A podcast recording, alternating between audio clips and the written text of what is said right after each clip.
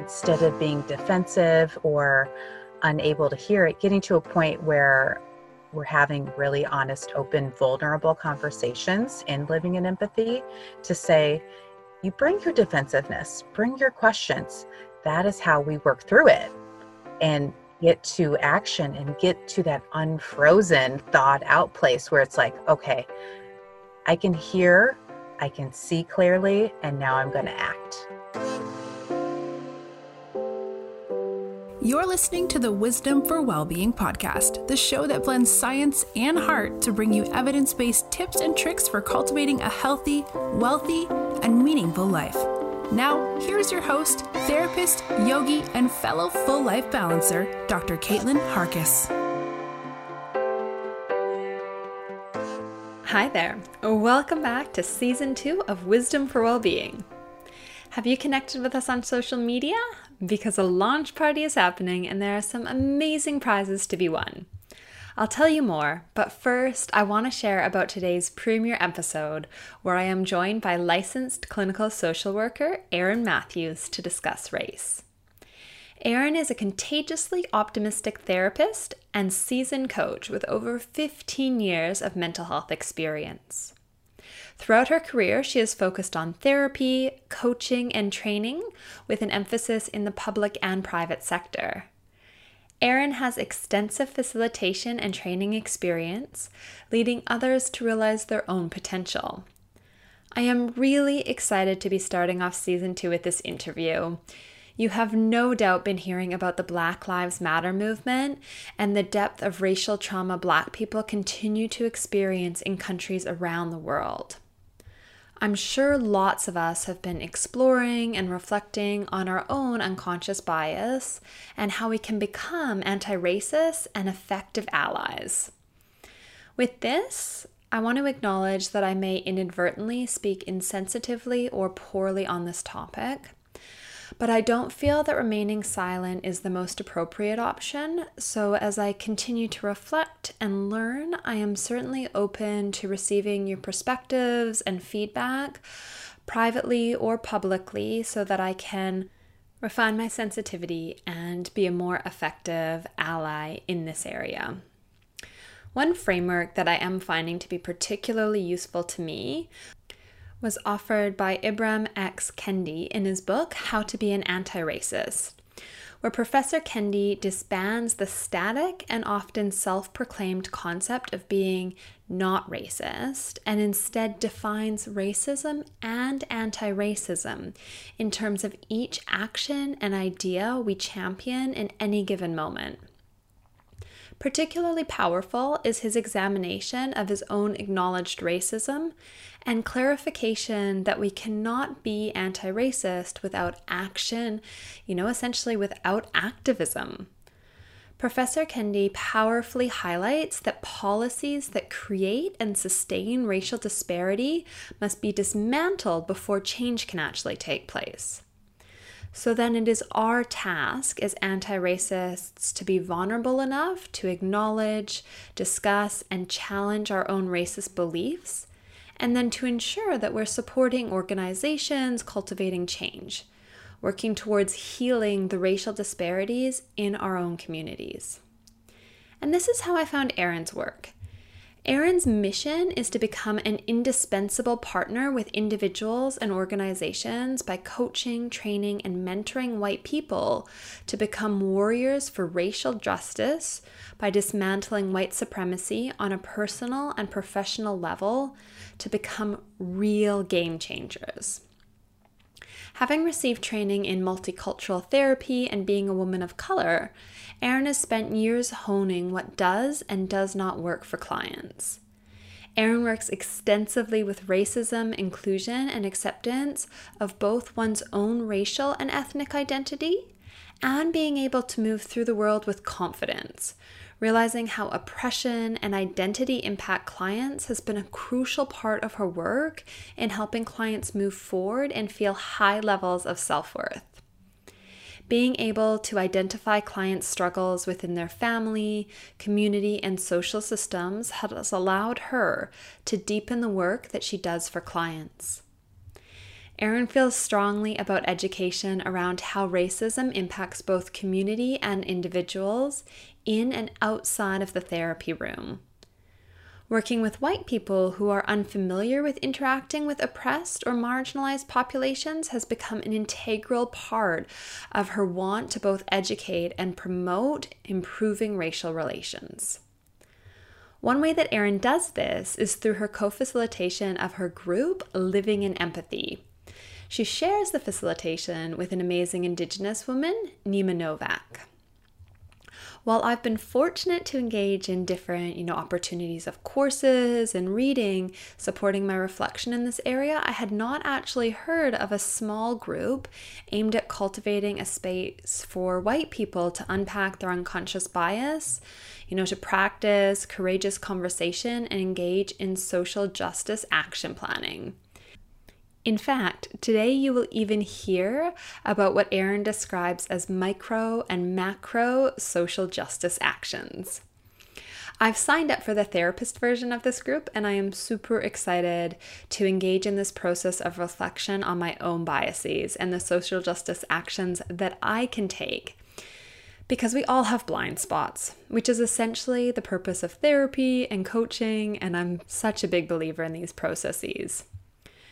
But before we head into the interview, I want to quickly share a bit about the season two launch party. We are doing a giveaway supporting all things wellness on Instagram and Facebook.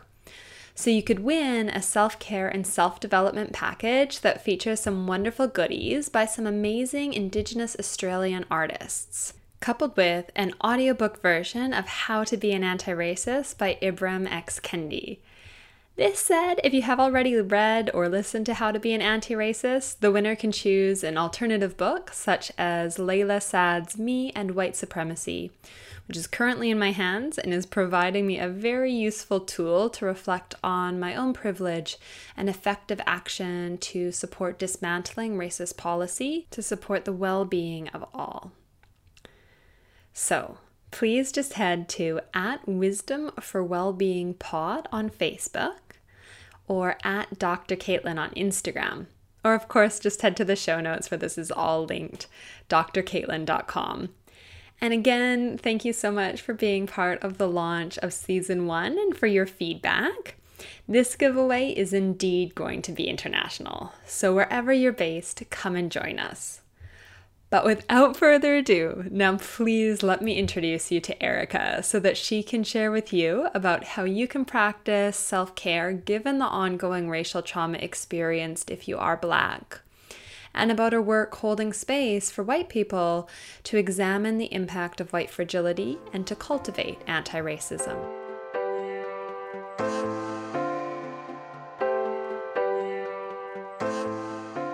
So, thank you so much, Erin, for being on the Wisdom for Wellbeing podcast. It is a delight for you to be here today. I'm so I'm so happy and blessed. Thank you so much. Excited to be here talking about such a relevant topic in this time in the world. Yeah, it is. It is a really relevant topic. And we're going to be talking listeners through, you know, racial trauma, what that means, and how we can actually move towards, you know, healing for particularly you work with a lot of Black women who are yes. suffering as a result of these experiences that, you know, that, and I say in air quotes, microaggressions that yes, they're experiencing yes. every day. And you also work with white women who want to be allies and want to take appropriate steps to move in into that space of allyship and anti racism. You bet. That's what I'm so excited to talk about living in empathy, as you just said, working with white women. Um, I can give you a little um, background. So, I am a trained therapist and I grew up in Illinois in the US. And I grew up with mostly white people. So I have that life experience. And then as a social worker, it's a very white woman dominated field in the US. And I've had so many conversations in a small group or one on one with white people about race. But I know this for sure that when the group gets bigger, the conversation ends and it might be if you're in the workplace or somewhere where you're having that traditional diversity training people of color might talk but the white people can check out so with every all the trauma going on here in the us um, black americans were in such a distraught place, um, which we have been for years, but this is just really bringing forth so much for us. Um, but I, I've noticed that white people too are pretty frozen. So I thought, you know what, maybe I should just put it out there. I would like to do a four week group and just see if I get some white people that might come. And I put it out there and I was like, I might get five. And I got 60. So it was, it's such it gives me such hope that people want to do the work, white people, in a safe space. I mean, we only have 10 to 12 people max in a group talking about whiteness, what that means in everyday terms. And throughout the four weeks of like giving space for my partner, um, who's her name's Nima, she presents on the invisibility of indigenous cultures and yeah. how that plays out in our lives. And I present a lot on anti Blackness and how that plays out and what having white privilege and working through whiteness like, when do white people have that space? A private space for four weeks, one hour a week to really be vulnerable and talk about what being white is, what it does, and how to make change when you're feeling hopeless and helpless, it's a place to make change. And that's a really interesting point, you know, in regards to the change, because you highlighted the frozenness. Yes. And yes. I hear a lot about people, you know, using the word guilt. And guilt, you know, like all emotions are designed to convey messages to us, like messages that we need to take some sort of an action. And with that emotion of guilt, rather than perhaps moving to that state of frozenness in the sense that there's nothing we can do, you know, moving into a state of connection in a group that, you know, like mm. living in empathy offers so that we can figure yes. out how we can be allies and move through that emotion to living and being the person we want to be, showing up as the ally that our hearts, our hearts, you know, would love us to move towards and be. Right, right. And I, this group, that's why I called it living in empathy I know so many white people want to do the right thing. So it's really that taking that step to say, okay, I need some support with that to get unfrozen and to really live in it. Because as we know, anti racism work is a lifelong process.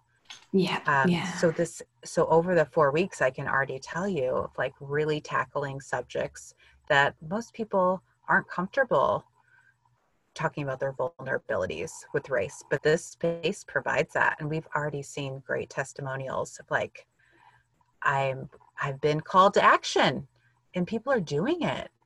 Yeah, yeah.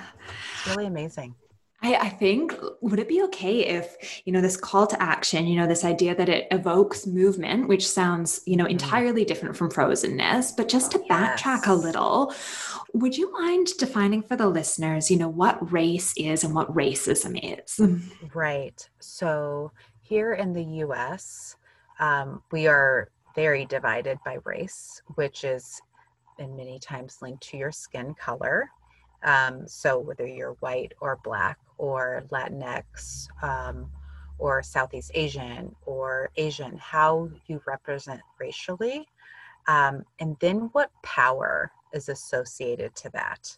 So then that gets into the racism piece of like, what race is holding power? So we're using the term white supremacy a lot, and that does yeah. not mean people burning down uh, people's homes or you know, doing really violent things. It can be just who is reigning supreme.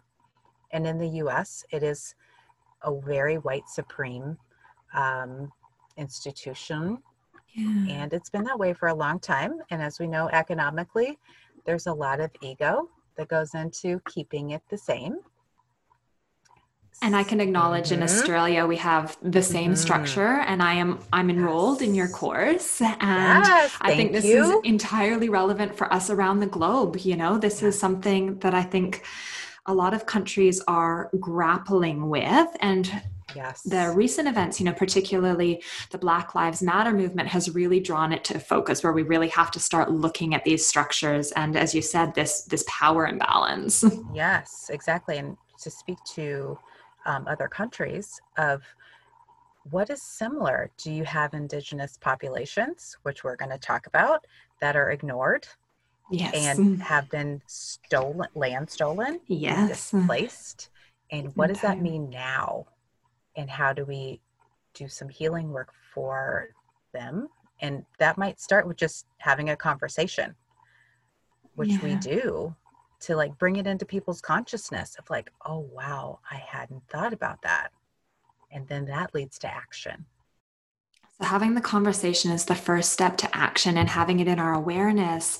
And you mentioned that this is lifelong work. So, with regards to the power structures and you know this experience of racism this isn't necessarily I guess what a lot of us might originally, without doing, you know, some conversation and reflection and work, we might assume racism is something like you described with white supremacy, supremacy pardon me, burning down sure. buildings or very direct assaults. That's not necessarily the everyday racism we're experiencing right now, is it? Correct. And what we're doing in living in empathy is looking at those power structures of let's look at how what history we've been taught. Mm-hmm. Let's look at who is at the top of these major corporations making billions. Let's let's be honest about our history and where uh, white supremacy is still raging today. So honest about our history and looking at who's at the top. So it kind of highlights that there's this gross power imbalance in in policy in the way that we're living every mm-hmm. and that that's really what needs to shift and i guess that's what we're moving towards in allyship is supporting that shift yes and i think it's white people just having the conversation about the truth and kind of instead of being defensive or unable to hear it getting to a point where we're having really honest, open, vulnerable conversations in living in empathy to say, you bring your defensiveness, bring your questions. That is how we work through it and yeah. get to action and get to that unfrozen, thawed out place where it's like, okay, I can hear, I can see clearly, and now I'm going to act. And That's people feel so good to be feel empowered to make some change. Yeah. So being able to work through those biases that, you know, living in, in the structure we are, we all yeah. carry and being able exactly. to move through that and see that and reflect on our own, you know, racism so that we can move to this place of, I guess a word I hear a lot is anti-racism. Would you mind yes. sharing a yes. bit about that word and, and what yeah. it means for you? To be anti-racist, anti, um, racist is what it means to me is getting clear about the white supremacy that is controlling many countries throughout the world and the history that goes along with that, and then moving forward in a way that will dismantle some of those systems. And it's, you know, this is not a fast process. This is going to take years and strength in numbers to dismantle some of these systems and that is the commitment is to see clearly from huge macro levels and then self of how we live our truth and live in empathy to make um, all people be seen rather than a majority yeah. Yeah. With the with the being seen, would you mm. be able to talk a little bit to that because that I think would relate really closely with this concept of microaggressions and defining yes. this for the listeners. So what I love to give an, as an example of like a microaggression of like somebody um, making an assumption about a person based off the color of their skin or making a comment or um, we all we talk a lot about hair and the questions you ask that can be very off-putting and very isolating. Malintent? Possibly not but that does create a hostile environment for if there's one black person in the room um, and then these questions are getting thrown at that one person like how is that making them feel welcome or feel seen like it's not a person on display it's a coworker yeah and making sure that we're um, seeing people fully and not having a supremacist view when we're viewing other people that don't look like us. Okay, so it's being really clear in how our words, how our behaviors communicate certain messages and the experience of that other person. You know, for instance, with the hair example, who might have that sense of being isolated and put on display. And essentially, in making that comment about hair, we're highlighting difference and difference in a framework where the other person is the other, so to speak. Exactly. And when we're um, othering people, we have to think about how is that person feeling? And if you're if you can think of a time when you are the other, what what was what's whispering in your ear when you feel othered? Like i don't belong here. Um, i'm not pretty enough. I'm not smart enough. And so then that creates serious trauma for people of color like you talked about earlier, and then anxiety, depression, um, all these mental health and health issues start to arise um, because it's it is a daily struggle when you're in different environments where you're not feeling fully seen and heard. And that ongoing trauma, really, that it's something that's lived day in, day out. I know you do do a lot of, you know, therapeutic work with with yes. Black women, Black persons who have suffered yes. this trauma. Yes. Would you mind speaking to that a little bit so that any Black listeners can go, oh, well, this is how I can take care of myself. Maybe I can reach out to Erin, but just oh, describe definitely. a little bit about how someone, what they might have experienced to kind of label it for sure. them. And then we could look at some self care if that's okay with you. Oh, most definitely. I just want to give um, acknowledgement to being able to say these supremacist views were placed upon me. And to not think it's my fault or it's me or i'm crazy or i'm being i'm being too much i'm being dramatic. No this this is a slow many times it's a slow burn. You might have had some big racial incidents or just small, like you said, the microaggressions that occur over and over and over. And then um, to a point where self care, I tell women, um, Black women all the time, it's a full time job.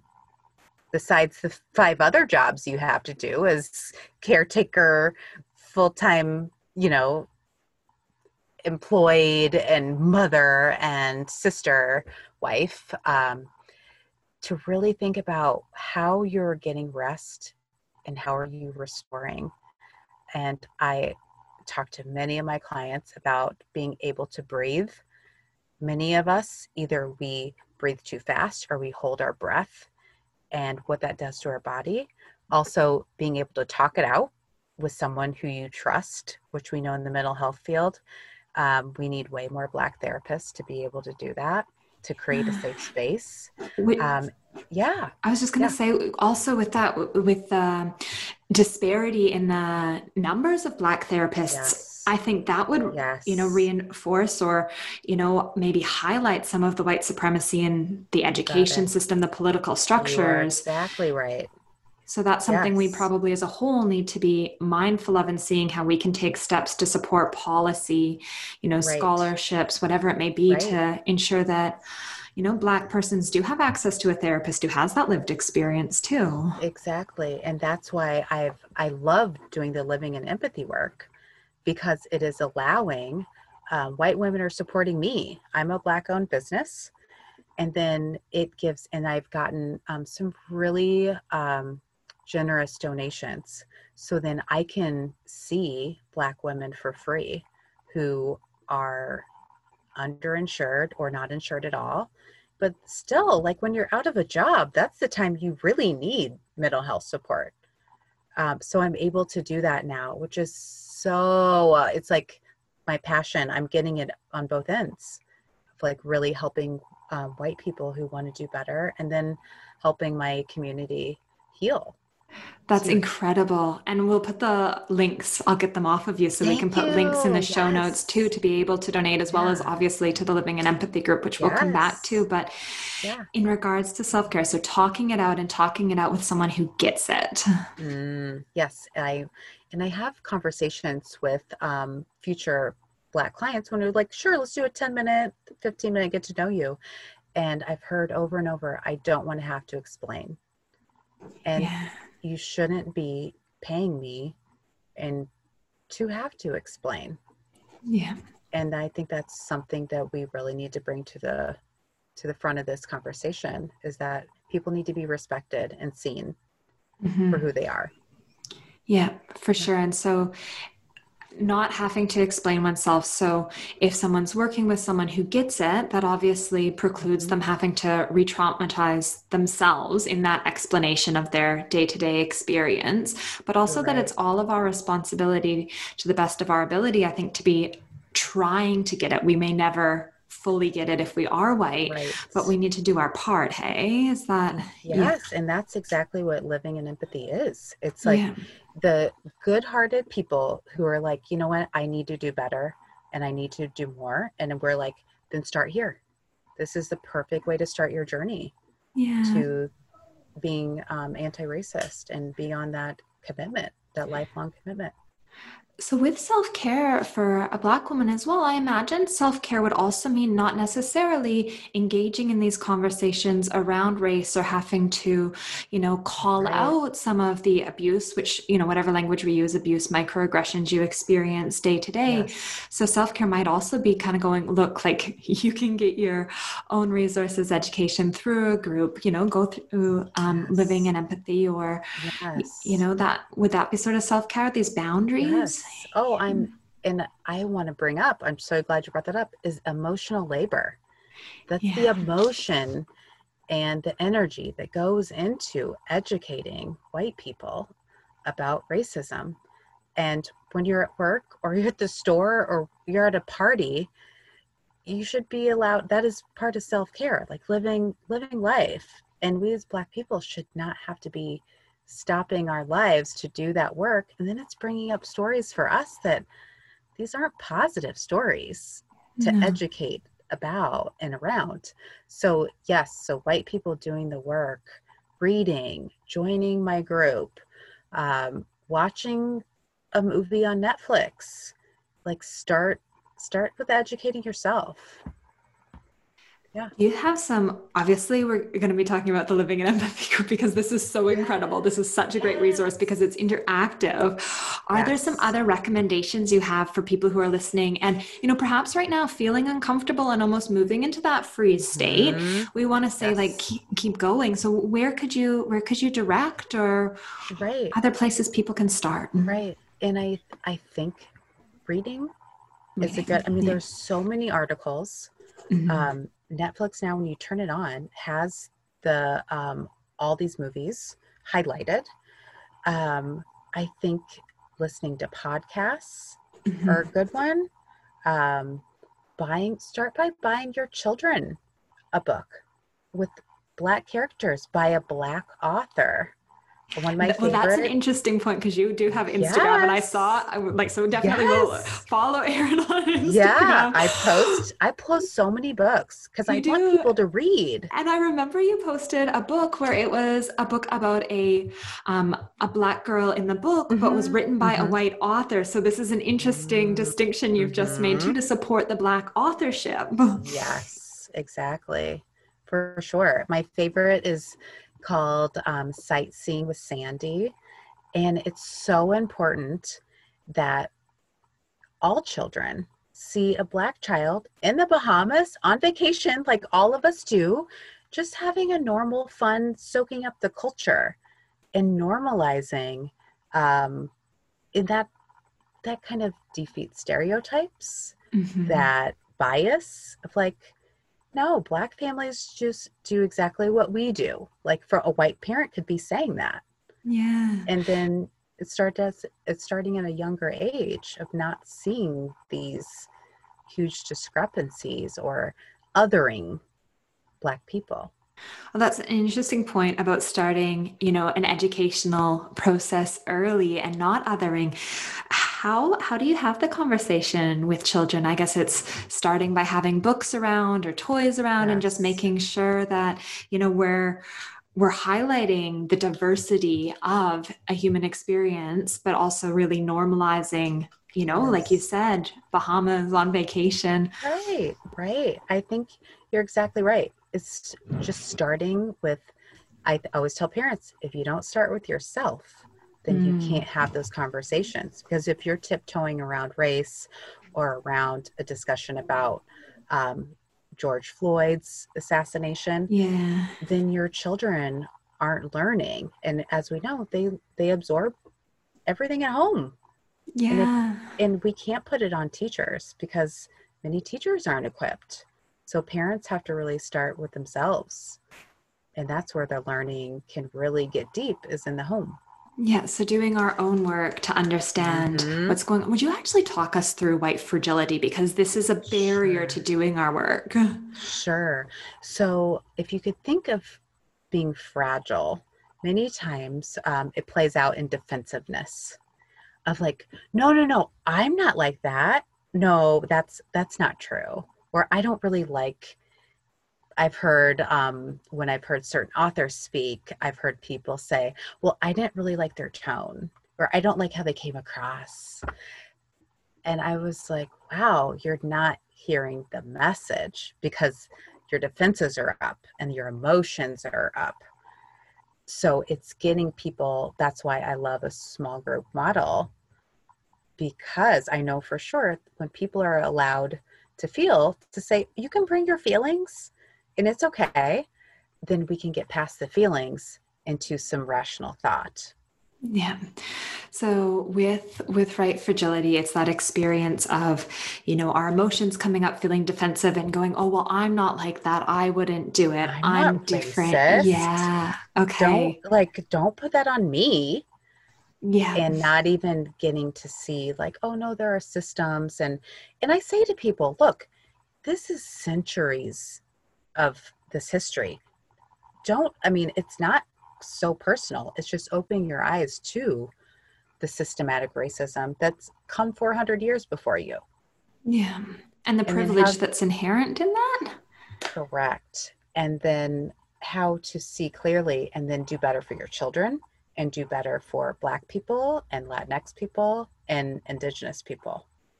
Okay. Oh, yeah. Oh, that's like a really I think really reflective opportunity for us, you know, that we might notice emotions, strong emotions coming up and learning the skills to be able to step back from that experience and examine where that's coming from, put it in the context of the centuries mm-hmm. old, you know, power structures we're living within, and then figure out a way to do our work so we do do better for our children and do do better for the, you know, Black community, Latinx, Indigenous communities. Sure. So with with that, you um, describe tone and i've heard you know tone mm-hmm. policing. Would you define that for us? Because this not hearing the message because we're focused on tone i think is really important. Right. And i can i can say it's it goes to the white fragility piece like you just brought up.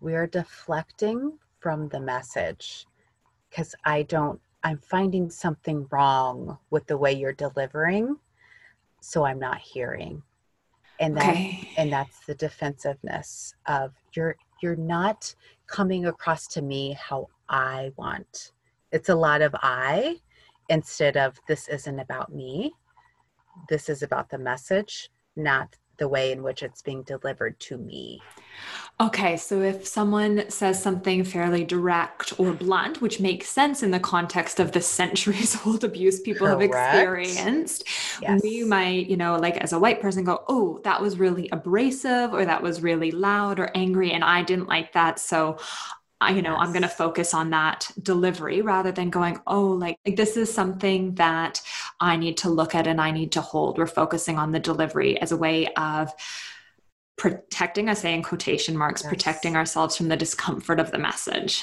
Exactly. Am I getting that? So, yeah, I can give you an example too yeah. of policing. So, I wrote a letter, an open letter to my graduate school, social work, um, about racial issues. And I was very direct and deliberate and I got one woman posted like, "Oh my gosh, I'm I'm seeing some typos and some incorrect grammar in that like good god." And I had 3 professors look it over before I posted and sent it out. And I was like, again, you're not hearing or seeing me or seeing this issue because it's about you and your yeah. great knowledge of the English language. And so that is a specific example of finding fault. And how with, painful. Well, and then for me, man, yeah. wow, like that's what you saw. Yeah. You're you're trying to find typos and called me out for something that is completely ridiculous. Yeah. And I yeah. think so. She focused on, you know, for her comfort or whatever, her great knowledge and makes herself feel uh-huh. better by uh-huh. positioning herself mm-hmm. as, you know, the all knowing. So there's a positioning. And yes. then, you know, not, as you said, hearing your message. But I guess I don't know if you're willing to share a little bit because I imagine I, I, it would have taken a lot yeah. of courage to write that letter. I don't imagine that's it's easy a, in the context of the power structures. I mean, I'm writing this to the president of the college and the dean. Yeah. Yes, in an open format where I don't know how many people are going to see this, but I don't have a choice to stay silent because you can't be an anti racist college when you don't have any black faculty. That just doesn't make sense. And it fell on deaf ears. So I had no choice. I had to write an open letter. Wow. That's a really interesting reflection as well. Mm-hmm. An anti racist college that didn't have Black faculty. And, you know, we just talked about how there is a lack of therapists who are Black. Right. So there's something going on here which highlights the disparity in the educational system. Agreed. And when there's a conversation, then gaslighting to be like, oh, well, we just can't find anyone. Hmm. So there, that goes back to the defensiveness. And with that, you know, I guess someone I'm, I'm speaking as the position of a white person here Sure. When there is affirmative action, so for instance, looking at the staffing in a college and going, well, this is not reflective, this is not the stance we want to be, I have heard white people say, well, that's not fair. Again i say it in mm-hmm. quotation marks because i deserve that position or you know why are um, why is that person getting special treatment? Would that be an example of supremacy fragility both? Oh, like how does it. Yeah. you got it because it's ingrained when we live in a white supremacist society that white rules. And when I'm not ruling, oh no, there I'm going to create some problems because this isn't fair because we haven't taken everything over. Yeah. And that when that becomes the norm, then that sets, the, as you know, sets up for systematic um, racism, all different levels and forms of racism come out of that type of thinking. Yeah. from our housing to our education um, to, ha- to who has access um, to certain jobs. Yeah. So we need, we need to be mindful when we feel that discomfort about something not being fair. If we're in a position of privilege and power we need yes. to be mindful when we feel that discomfort to reflect because I guess I've heard the um, the conceptualization that racism is like it's an act. It's not like a discrete identity. It's these acts. So we, yes. while we might not again, and I say I'm doing lots of air quotes, but we might not agree with okay. racism, but we might be acting in a way that is racist in a moment and we need to notice that and call ourselves out because that is the work of anti-racism to catch ourselves i s- suppose right but if you don't have the space to practice and talk through um, racism.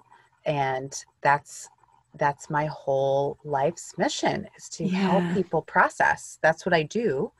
Um, so that's why living in empathy gives that space because i know if we just read a book but we don't have anyone to process. That's why people love book clubs because you get to talk. I love book clubs. Yes totally. yes and it's like we need to have a space to talk and yeah. say like i don't understand that part. Did you get it? Or i don't like that character. And like well why don't you like the character? Um mm-hmm.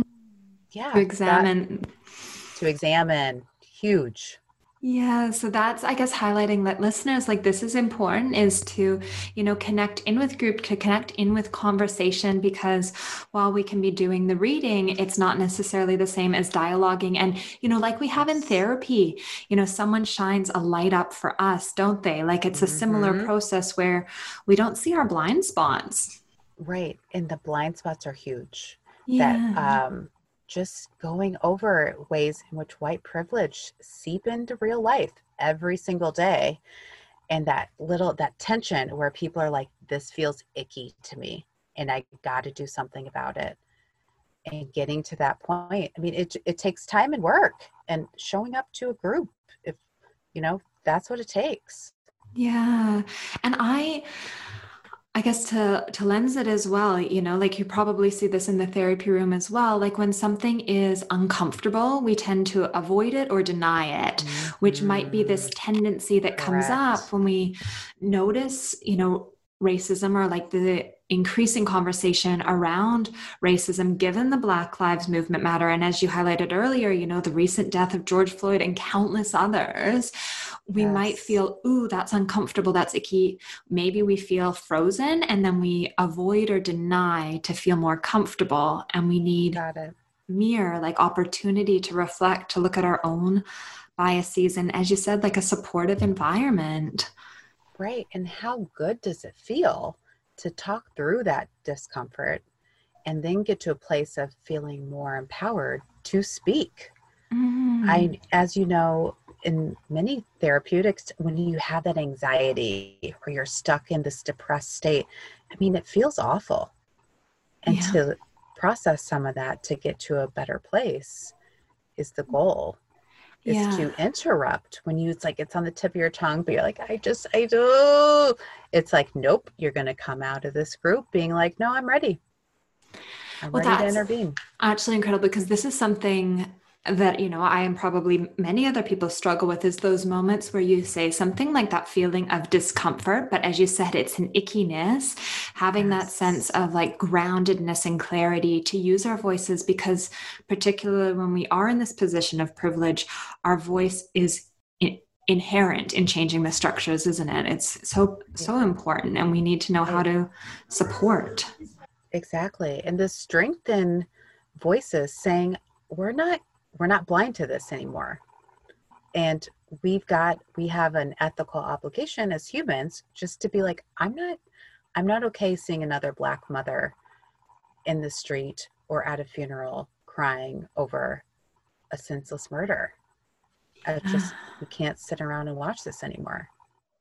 Yeah that's it's a really important point, isn't it? That it's an ethical obligation to action, to movement, and that it it starts with us. But it sounds, you know, we have to be political, really, if we're going to yes. change these structures, and yes. that's that's something we do need, I guess, the support to know how to move forward in because that does demand energy necessarily.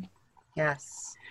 So. Right Erin, so joining the Living in Empathy group, you have 2 mm. different mm-hmm. groups. You have groups for, you know, anyone. Anybody. Anyone come join. Yes, um, come on, man. We need a man. I've had all oh, women. men as well. Sorry. And yes. I was probably yes. yeah, pushing the stereotype. So it can be anyone. Brilliant. It can, no, we are like, come on, people. Anyone who wants the support in a community and have real conversations um, and I do, like you said, I have a group for therapists because I'm in the field and I know that it's a major issue now with the lack of Black therapists and how to be more um, anti racist in the therapy room. Yeah. But most of the groups are for anyone. Brilliant. We have from women who are in high finance type of cor- very corporate jobs to um, nurses to therapists to teachers all over the US too. And now you're adding now we can go international. worldwide. It's so cool. It's just, and it's, yeah, it's making, it's for people who really are just like, I can't sit here anymore. I Yeah. gotta act. And that's really cool because I see, you know, like we connected through Instagram and I see all these posts on how to be an ally. But, you know, scrolling through five posts on how to be an ally, you know, for me, like it's useful, it's really useful information. But I think that applied knowledge, that practice, and being a big believer in therapy and coaching, you know, myself, Yes. this makes sense to me that it's interaction, that there's that opportunity for real reflection and someone to hold the mirror. Right. It's like, we can talk all we want, but let's be about it. Yeah. Let's not just sit around and talk about it. Let's be about it. And I can tell you, every week you will walk away, which you will see when you start in July. Our July groups are open. Um, you will walk away with a micro and a macro action for the week. So you will feel like you're doing the work. Could you just define micro and macro actions Yes. for us? Yeah. Yes. So I want you to think micro self is what am I doing every week to further the cause of myself being anti racist? And on a bigger scale, how am I furthering society or my community or my child's school or where my money goes um, to be making a difference? So if you're donating to a Black owned business, or you're buying like myself i buy my coffee from a black owned young man who's making a great name for himself with ethiopian like amazing coffee and so i'm not giving my money to starbucks which is a big macro company and i'm giving it to his small business that is booming now so it's really just like where where's your heart lie where are some of your your causes and like you said, the political front's a huge macro issue, like voting and laws that are being made or taken off the books. Yeah.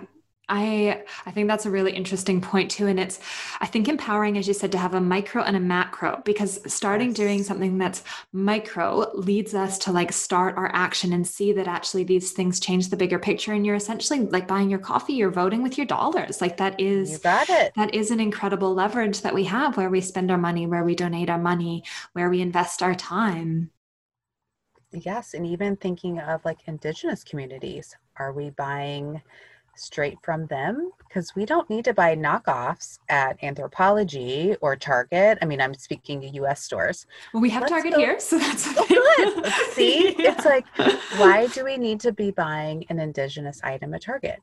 yeah you need to go to the the source and what and then i was joking tonight in one of the groups i said oh your family then you can have a competition like who gives the c- coolest gifts because they're coming from real Yeah. people and they're And- authentic And that's a beautiful energy. And I, I guess, like, maybe just quickly before we wrap things up, because Yeah, I am involved in the yoga community as well. And cultural Mm, appropriation is one thing that I'm mindful of there and spiritual bypassing being the Yes. other where you know we might do the i say in air quotes once more you know good vibes only that actually as part of various communities um, we actually all probably need to look at the structures within our own communities. And you mentioning for instance supporting indigenous artists and tribes and going and making sure our money is going direct to the source i guess being mindful too around items that we might wear or purchase that may not necessarily be appropriate yes. in our cultural context. Correct. And when we think about are we honoring culture or did we steal it and capitalize?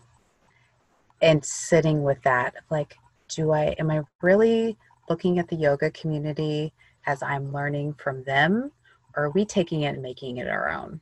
Yeah. And i think that's where the indigenous and the yoga community has been really exploited.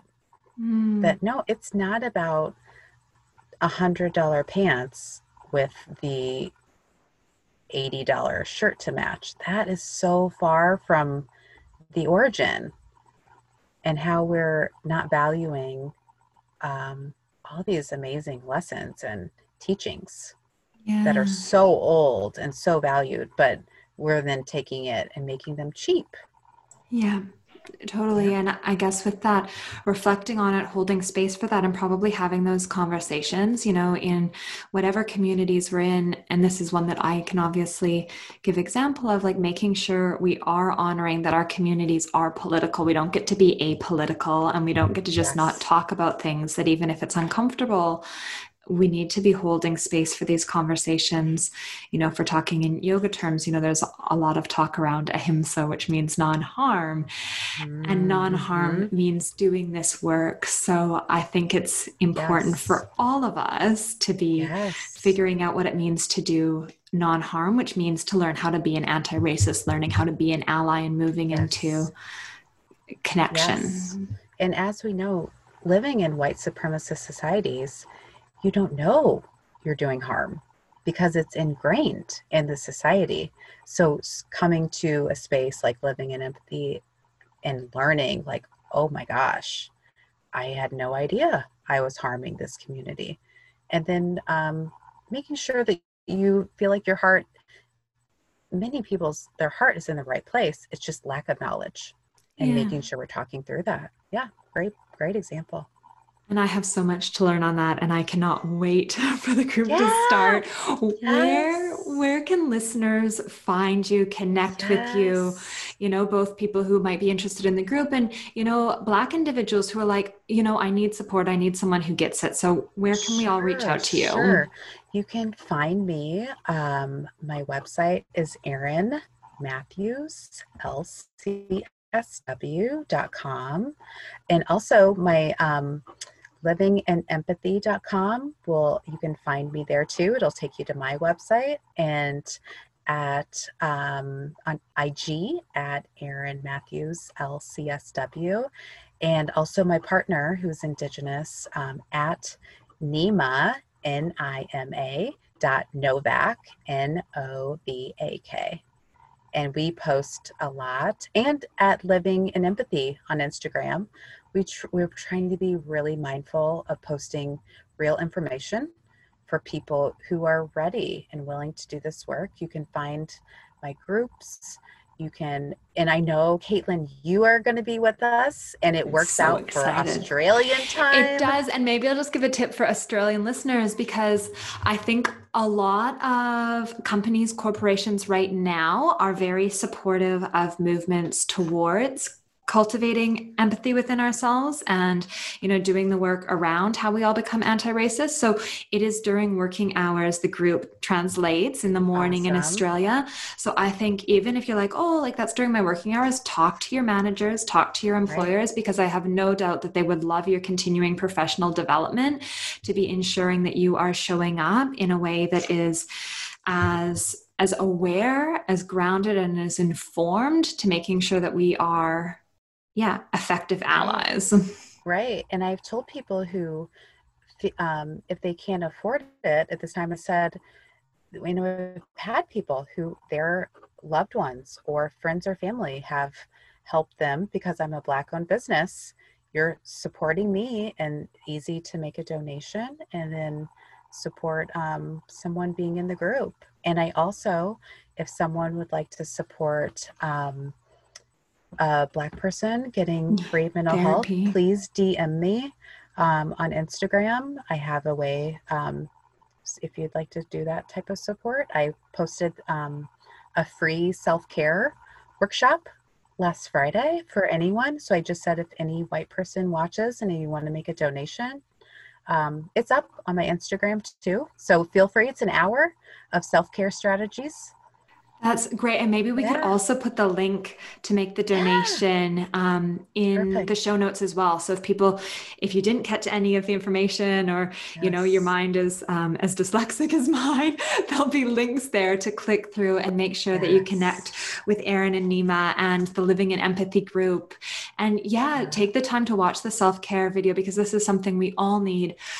You know, this is this is a great opportunity, a great resource. So please connect in, learn more, and yeah, I guess move forward in in all of our quest or ongoing quest to live more effectively in empathy. That's right. Thank you so much, Caitlin. Thank you to your audience. Thank you for having this conversation. We call them courageous conversations to just be honest and just be two people talking about race. It's possible.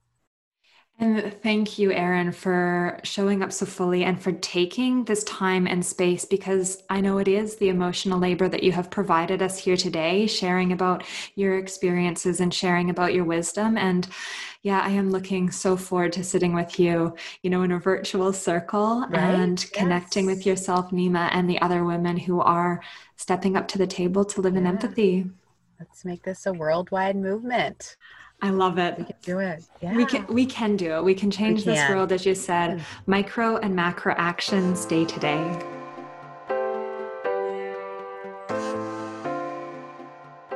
I hope that you found this interview with Erin as powerful, as educational, and also as motivating towards action as I did. You can, of course, connect with Erin, Erin Matthews lcsw.com. She's under the same name on Instagram, or you can also connect with at Living in Empathy on Instagram and at Nima.Novak on Instagram, Erin's co facilitator of the Living in Empathy group. Of course, all of this will be on the show notes, so head on over to drcaitlin.com to get connected. And also, please come and join us on social media on Instagram at Dr. Caitlin, on Facebook at Wisdom for Wellbeing Pod.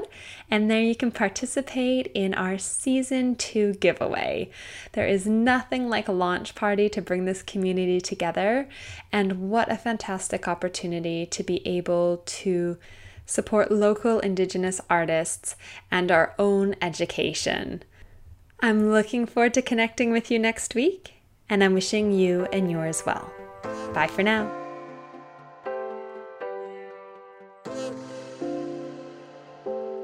Thanks for joining us this week on the Wisdom for Wellbeing podcast. Please visit drcaitlin.com to connect, find show notes, other episodes, and to subscribe. While you're at it, if you find value in the show, we'd appreciate a rating, or perhaps simply tell a friend about the show. Wisdom for Wellbeing is not a substitute for professional, individualized mental health treatment. If you are in crisis, please contact 000, your local emergency number if you are outside of Australia, or attend your local hospital ED.